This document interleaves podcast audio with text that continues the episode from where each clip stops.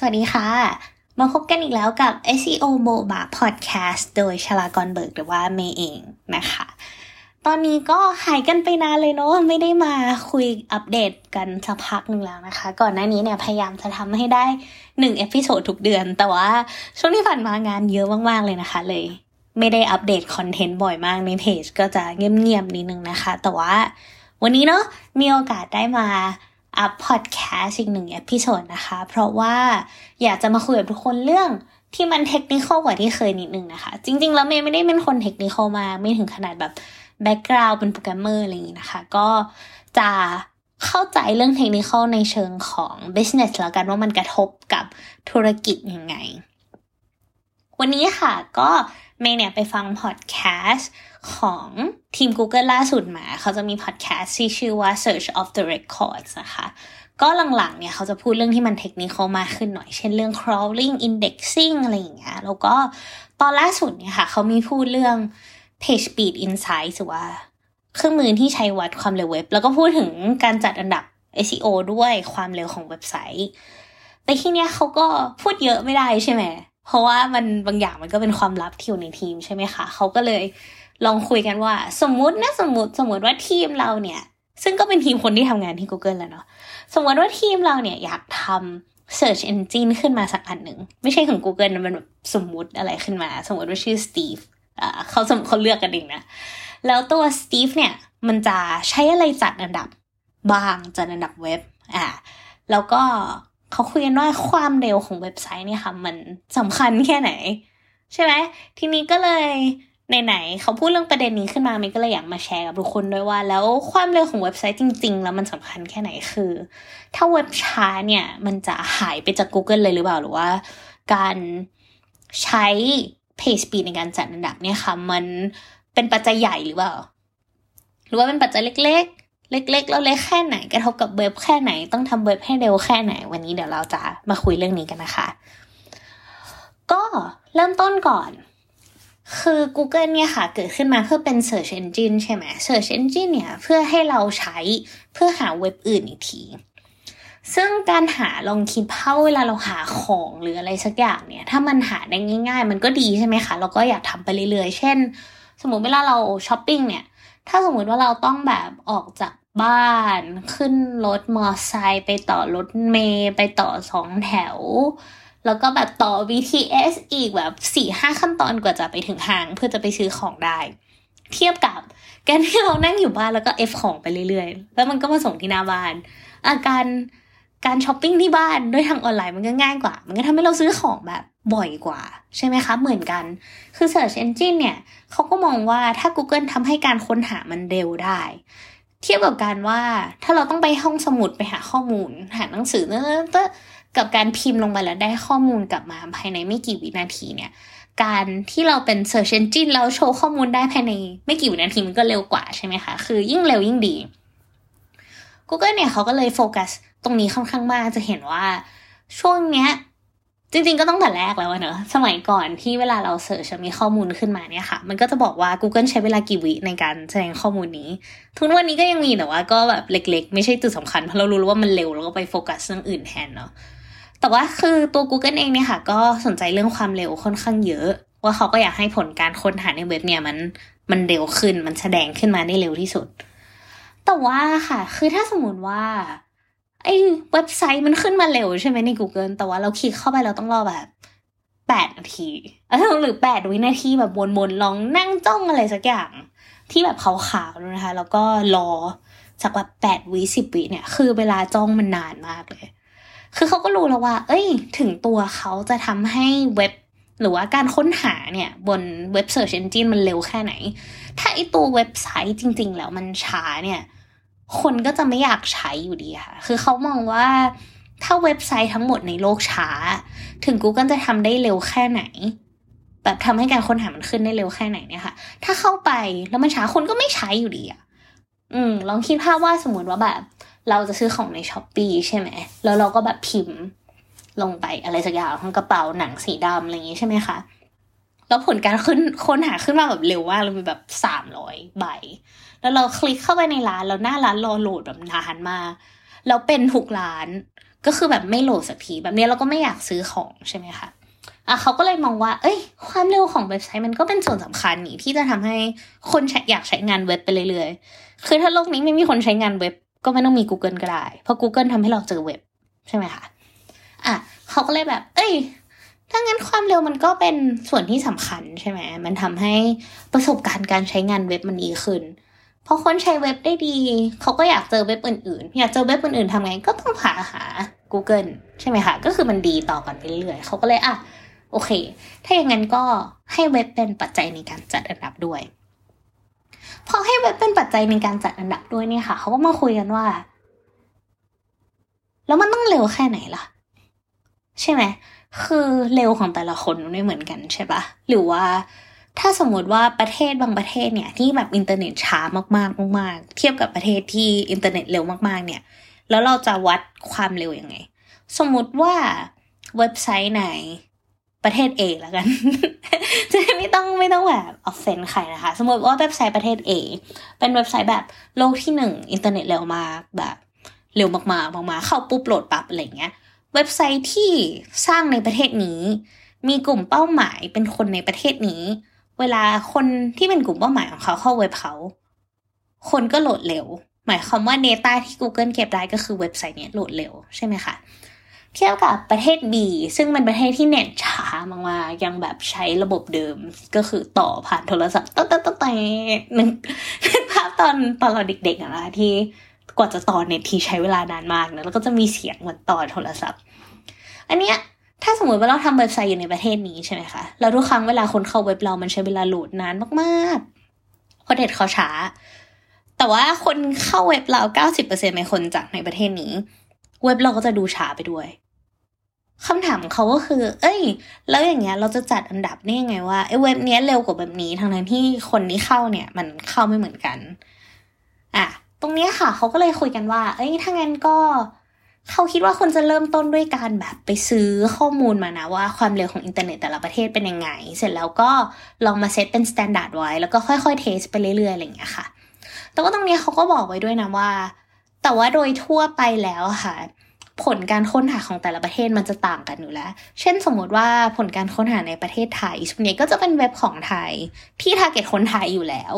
ไม่ได้แบบเป็นเว็บเดียวแล้ว target ทั้งแบบทั้งไทยทั้งอเมริกาสมมติอะไรแบบนี้ค่ะ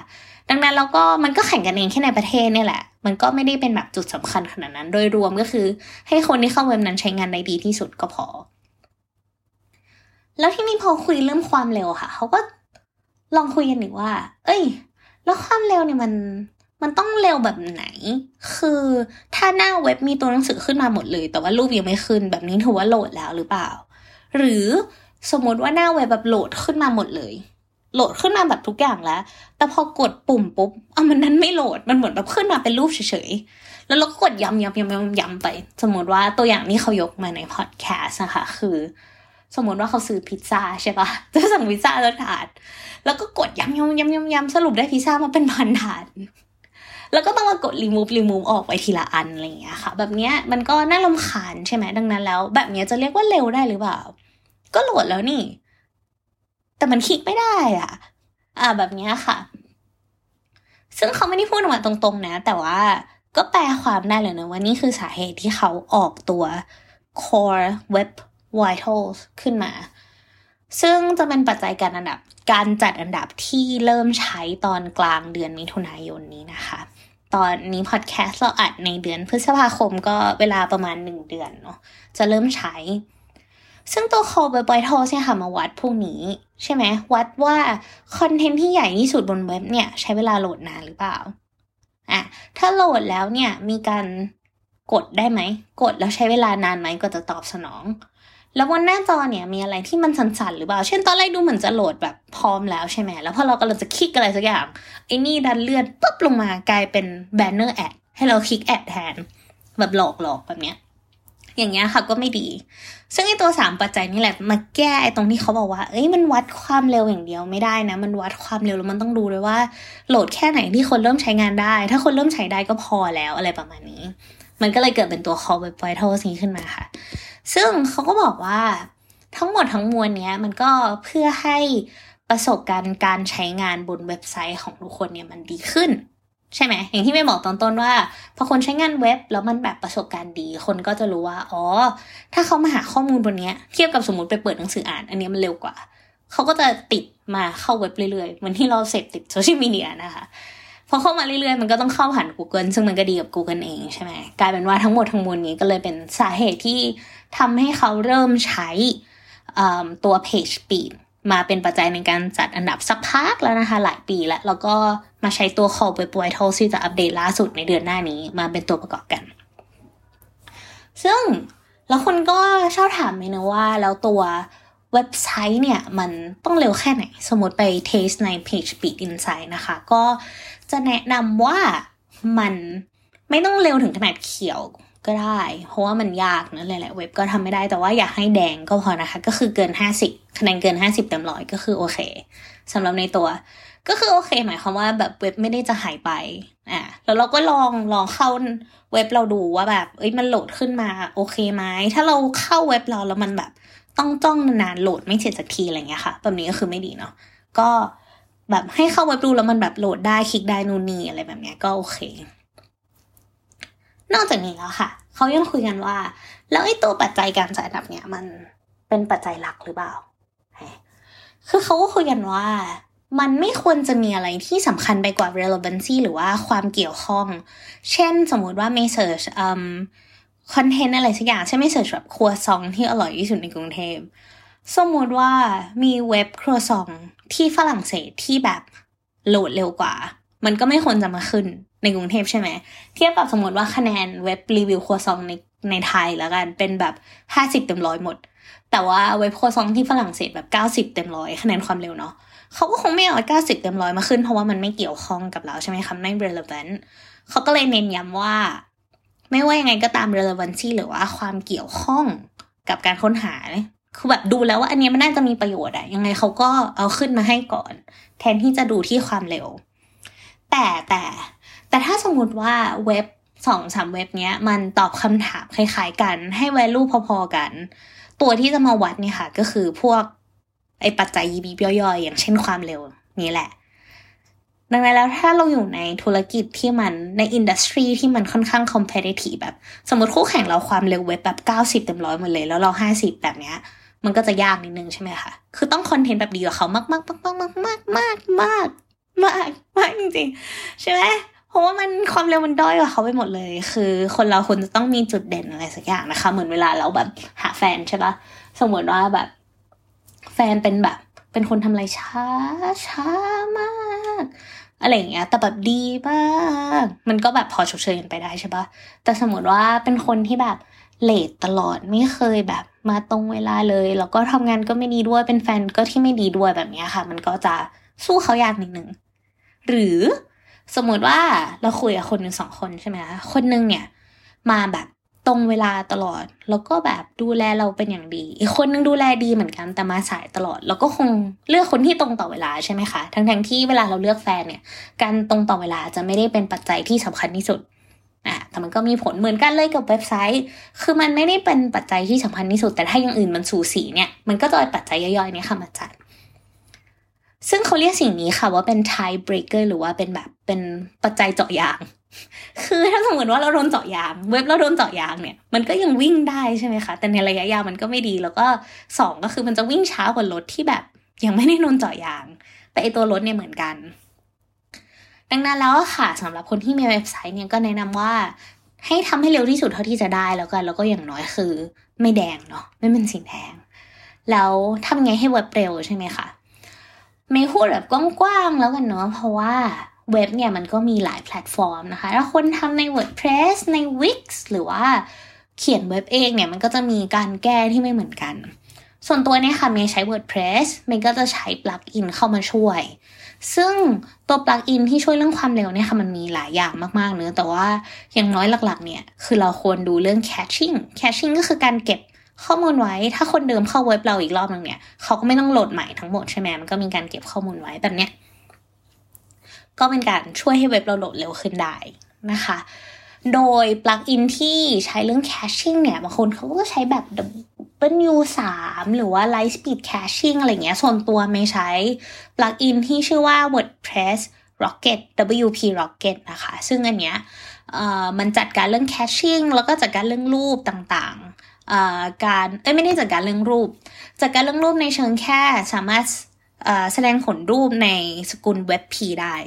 คือแทนที่จะเป็น jpeg.png อะไรเงี้ยค่ะ มันแปลงรูปให้เป็น WebP เพื่อจะทำให้มันโหลดเร็วขึ้นได้อะแล้วก็ช่วยเรื่องการ minimize code แบบจัดโค้ดให้มันแบบโหลดเร็วขึ้นอะไรแบบนี้ค่ะ ไม่ใช้ตัว WP Rocket นี้ทั้งหมดเนาะ ส่วนที่ใครอยากใช้ปลั๊กอินอื่นๆนะคะก็มีแบบตัวที่คอมเพรสรูป ซึ่งรูปเนี่ยเป็นเรื่องสำคัญมากคือรูปเนี่ยมันโหลดค่อนข้างช้าใช่ไหมเพราะมันใหญ่ ฉะนั้นเราก็จะทำการคอมเพรสก่อนค่ะคอมเพรสเนี่ยก็คือการทำให้รูปมันชัดเท่าเดิมแต่ว่าขนาดมันเล็กลงนี่ยซึ่งปลั๊กอินที่ไม่ใช้ค่ะก็คือ Imagify เพราะว่ามันเป็นเจ้าของเดียวกับ WP Rocket เนาะมันก็จะใช้ค่อนข้างง่ายแต่ว่า มีคนแนะนำมาเยอะเหมือนกันคือตัว Shot Pixel นะคะ